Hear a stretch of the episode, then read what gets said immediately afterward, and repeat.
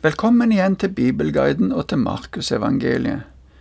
I kapittel 4 ser vi på litt av Jesu undervisning, ellers har ikke Markus mye om Jesu undervisning. I dette kapitlet ser vi noen lignelser.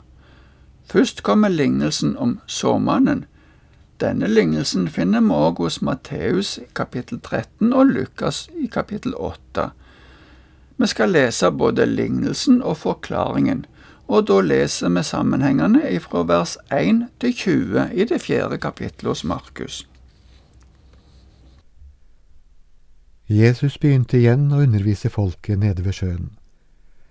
Det samlet seg en så stor folkemengde omkring ham, at han måtte gå ut i en båt og sitte i den ute på sjøen, mens hele folkemengden sto på land helt ned til vannkanten. Han underviste dem om mange ting, og la fram sin lære i lignelser. «Hør», sa han. «En såmann gikk ut for å så, og da han sådde, falt noe ved veien, og fuglene kom og tok det. Noe falt på steingrunn, for det var lite jord, og det skjøt straks i været, fordi jordlaget var tynt. Men da solen steg, ble det svidd og visnet, fordi det ikke hadde fått slå rot. Noe falt blant tornebusker, og tornebuskene vokste opp og kvalte det, så det ikke bar frukt. Men noe falt i god jord. Det skjøt opp, vokste og bar frukt, 30, 60, ja 100 ganger det som ble sådd.» Og han sa, «Den som har ører å høre med, hør.» Da han var blitt alene med de 12 og de andre som var med ham, spurte de ham om lignelsene. Han svarte, «Til dere er hemmeligheten om Guds rike gitt, men til dem som er utenfor blir alt gitt i lignelser, for at de skal se og se, men ikke skjelne, høre og høre, men ikke forstå, så de ikke vender om og får tilgivelse.»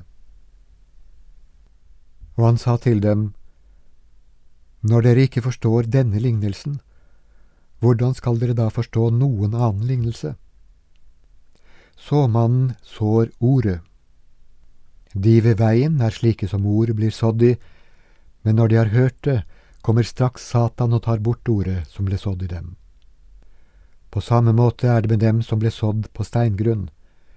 Det er de som straks tar imot ordet med glede når de får høre det. Men de har ingen rot, og holder ut bare en tid. Når de møter motgang eller forfølgelse for ordets skyld, faller de straks fra. Andre igjen er de som blir sådd blant tornebusker. De hører ordet, men dette livets bekymringer, rikdommens bedrag og lysten på alle andre ting kommer inn og kveler ordet, så det ikke bærer frukt. Men de som ble sådd i den gode jorden, er de som hører ordet, tar imot det, og bærer frukt, 30, 60, ja 100 ganger det som ble sådd.» Lignelsene er mer en underholdning, altså en god fortelling eller historie. Det er også meningen at de skal lære oss noe viktig for livet om de åndelige sannhetene. Lignelsen var nok lett å forstå.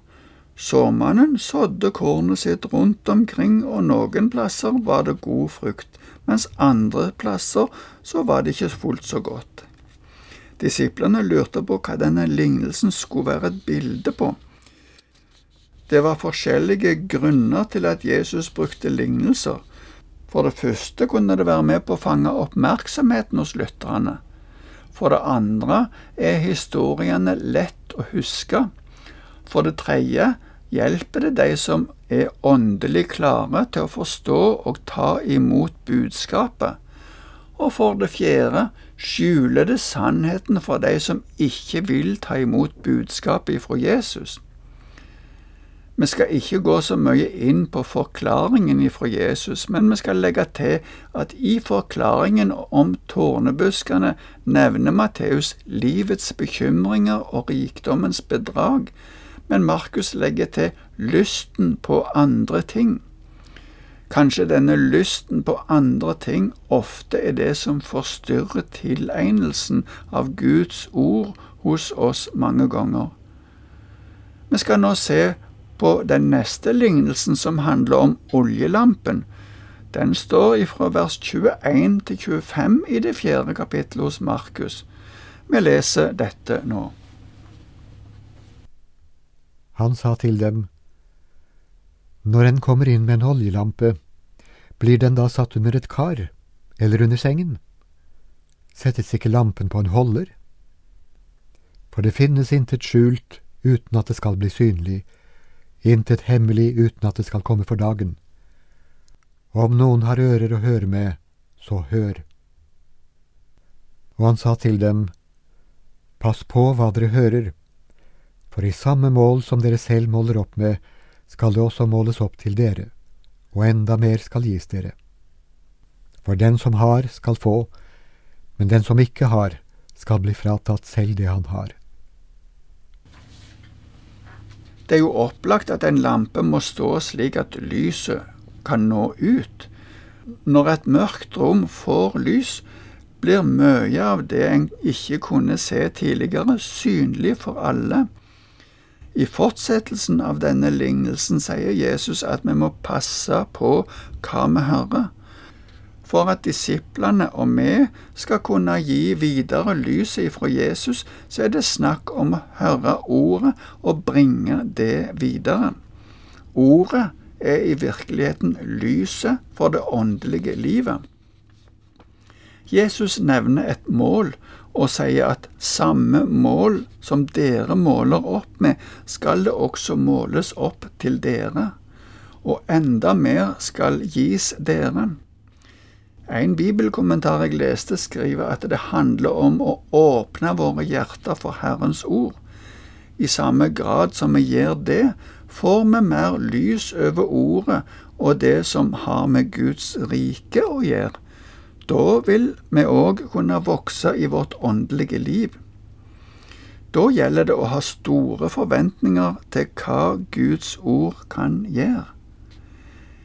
Den neste lignelsen som Markus tar fram er lignelsen om såkornet. Den står fra vers 26 til 29 i det 4. kapittelet, og nå skal vi lese det. Og han sa: «Med Guds rike er det slik. Det er som når en mann har sådd korn i jorden. Han sover og står opp, det blir natt og det blir dag, og kornet spirer og vokser, men han vet ikke hvordan det skjer. Av seg selv gir jorden grøde, først strå, så aks, og til sist modent korn i akset. Så snart grøden er moden, svinger han sigden, for høsten er kommet.» Planter utvikler seg i en sammensett og innviklet prosess som vi mennesker ennå ikke til fulle forstår, til og med 2000 år etter at Jesus sa disse ordene. Fremdeles vokser planter og bærer frukt. På samme måte vokser Guds rike, selv om vi ikke forstår helt hva som skjer. Denne lignelsen som vi bare finner hos Markus, presenterer Guds rike fra første såing til den avsluttende innhøstning.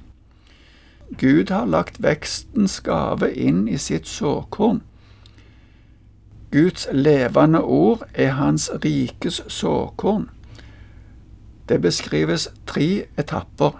Først strå, så aks og så modent korn i akset. Vi kan si at strået er et bilde på den første oppvåkningen i et enkelt person, eller vekkelsen i et område. Så vokser det større og modnes, både for den enkelte og i en menighet. En vekkelse må føre til omvendelse, og det igjen må føre til en tillit og trofasthet i forholdet til Jesus. Det er der frukten kommer. Jesus sa også i en annen sammenheng at uten ham kan vi ingenting gjøre, eller at da blir det ikke frukt på vintreet. Mer om dette finner du i Johannes evangelie kapittel 15. Vi skal se på en lignelse til i dag. Det er lignelsen om sennepsfrøet. Det er også en lignelse om Guds rike og veksten av dette riket. Vi leser ifra vers 30 til 32. Han sa, hva skal vi sammenligne Guds rike med? Hvilken lignelse skal vi bruke? Det er som et sennepsfrø. Når det blir sådd, er det mindre enn noe annet frø på jorden. Men når det er sådd, vokser det opp og blir større enn alle andre hagevekster, og får så store greiner at himmelens fugler kan bygge rede i skyggen av det. Denne lignelsen finner vi også i Matteus 13 og Lukas 13. Sennepsfrø er Guds rike, og det kan se lite og ubetydelig ut til å begynne med, men når det får vokse, blir det stort.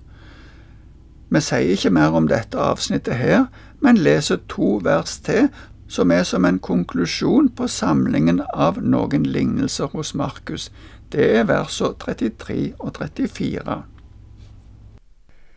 Med mange slike lignelser talte han ordet til dem, så mye de var i stand til å høre. Uten lignelser talte han ikke til dem. Men når han var alene med disiplene, forklarte han alt for dem. Markus har, som jeg har nevnt før, ikke med så mye av talene og undervisningen ifra Jesus, og det er også bare de lignelsene som er nevnt her, som blir fortalt. Men han sier at Jesus talte mange slike lignelser. Vi sa tidligere om noe av hensikten med lignelsene.